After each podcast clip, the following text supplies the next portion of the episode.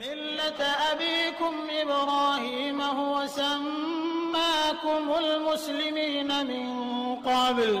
السلام عليكم ورحمة الله وبركاته. لا نزال نتحدث عن نبي الله إبراهيم عليه السلام وهو أبو الأنبياء. إبراهيم جاءه الملائكة إلى بيته وليبشروه بإسحاق أن يولد له وأيضا ليخبروه عما سيفعلون بقوم لوط. وكانوا في صورة رجال فراغ إلى أهله فجاء بعجل سمين وضع لهم الطعام.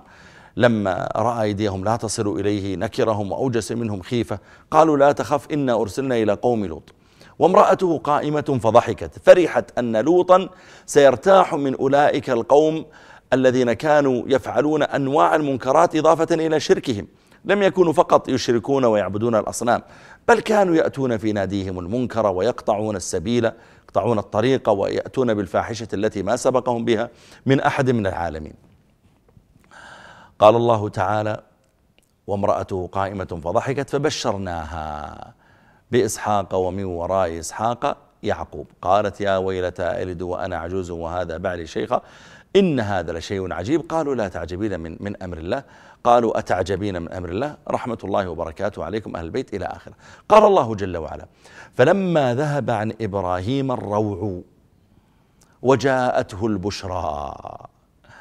ذهب عنه الروع من هؤلاء الضيوف لأنه لما وضع لهم الطعام وقد جرت العادة أن الضيوف إذا وضع لهم الطعام وقيل لهم تفضلوا أن, أن يأكلوا لكنه وضع الطعام قال الله فلما رأى أيديهم لا تصل إليه الملائكة لا تأكل ولا تشرب نكرهم.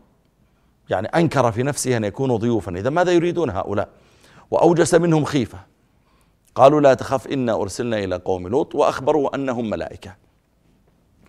فلما ذهب عن إبراهيم الروع وجاءته البشرى يجادلنا في قوم لوط. إن إبراهيم لحليم أواه منيب. ما أجمل هذه الصفات الثلاث. يجادلنا في قوم لوط. قال أنتم ستهلكون قوم لوط. قالوا نعم. قال أرأيتم إن كان فيهم ثلاثمائة مسلم؟ هل تهلكونهم؟ قالوا لا.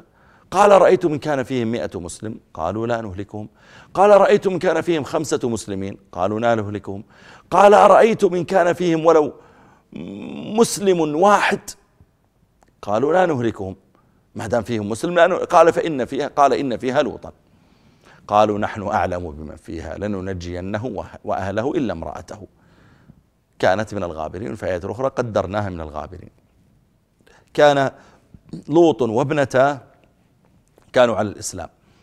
وزوجته لم تكن على على ذلك وكانت توافق قومها فيما يفعلون. ولذلك أهلكت زوجته أما لوط عليه السلام و و والابنتين فإنهما قد نجوا. ولذلك قالت الملائكة للوط نحن أعلم بمن فيها. نحن, نحن سننجي لوطا. قالوا لإبراهيم سننجي لوطا. نحن أعلم بمن فيها. لحليم أواه منيب. الحليم هو الإنسان غير المستعجل المتأني الذي لا يستعجل في اتخاذ القرار ولا يغضب بسرعة. هذا الحليم. أواه الأواه هو الرحيم بالآخرين. الذي ربما لو رأى مريضا أو رأى فقيرا قال آه. فسمي أواه يكثر من التأوه لأحوال الآخرين. وهذا من رحمة إبراهيم عليه السلام بالناس أنه إذا رأى مريضا أو رأى مصابا أو مظلوما أو, أو غير ذلك من ظروف الناس يتأوه على حالهم. ولذلك هو أواه. منيب هو الرجاع إلى الله تعالى. يعني لو وقع في خطأ أو, أو في غير ذلك رجع مباشرة إلى رب العالمين واستغفر وأناب. وهذه صفات لإبراهيم يجدر بالمسلم أن يتحلى بها. إن إبراهيم لحليم أواه منيب.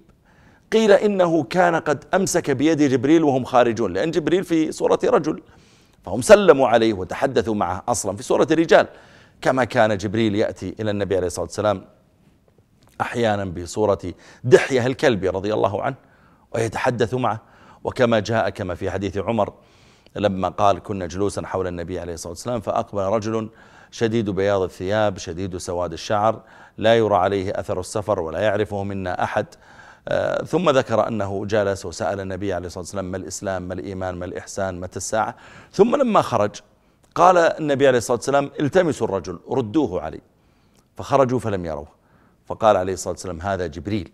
جاءكم يعلمكم أمور دينكم. يعني جاءكم يسأل أسئلة تستفيدون منها. فإبراهيم عليه السلام حليم أواه منيب. الملائكة يأتون لهم علاقة بإبراهيم ولهم علاقة ببقية الأنبياء. حتى لما وضع إبراهيم عليه السلام ولده إسماعيل ووضع زوجته هاجر وضعهما في مكة بواد غير ذي زرع ثم حصل ما حصل من آه، سير هاجر ما بين الصفا والمروة ومن سعيها بينهما ثم أقبل جبريل وركض الأرض يعني ضرب الأرض بقدمه. يقول النبي عليه الصلاة والسلام ماء زمزم ركضة جبريل. يعني ضربة جبريل. فنبع الماء. عند قدمي الصغير وأقبلت تجمعه آه، هاجر حتى شربت وشرب ولدها ثم جاء الطير ليشرب فرآه آه، قوم من من اليمن كانوا يعني خارجين منها إلى الشمال إلى إلى آخر القصة لما نزلت قريش عند هاجر. فالمقصود أن الملائكة لهم علاقة بإبراهيم عليه السلام لهم علاقة بجميع الرسل. يقول الله تعالى وما كان لبشر أن يكلمه الله إلا وحيا أو من وراء حجاب أو يرسل رسولا فيوحي بإذنه ما يشاء. يوحي بإذنه ما يشاء. يعني أن يرسل جبريل فيوحي جبريل آه، إلى هذا النبي ما يشاءه الله تعالى. وكذلك تبقى علاقة الملائكة بجميع الأنبياء. لما ذكر النبي عليه الصلاة والسلام نزول عيسى عليه السلام في آخر الزمان ذكر عليه الصلاة والسلام أن عيسى ينزل من السماء على المنارة البيضاء شرقية دمشق آه، عليه مهرودتان يعني عليه رداء آه، وإذا إذا خفض رأسه يعني قطر منه كمثل جمان اللؤلؤ. ثم قال عليه الصلاة والسلام واضعا يديه على أجنحة ملكين. واضعا يديه على أجنحة ملكين. فالرسل من البشر والرسل من الملائكة بينهم علاقة. كما قال الله تعالى الله يصطفي يعني يختار. من الملائكة رسلا إذا في رسل من الملائكة. يصطفي من الملائكة رسلا ومن الناس يعني ويصطفي من الناس رسلا فهذا يدل أيها الكرام على أن علاقة رسل البشر برسل الملائكة علاقة وثيقة.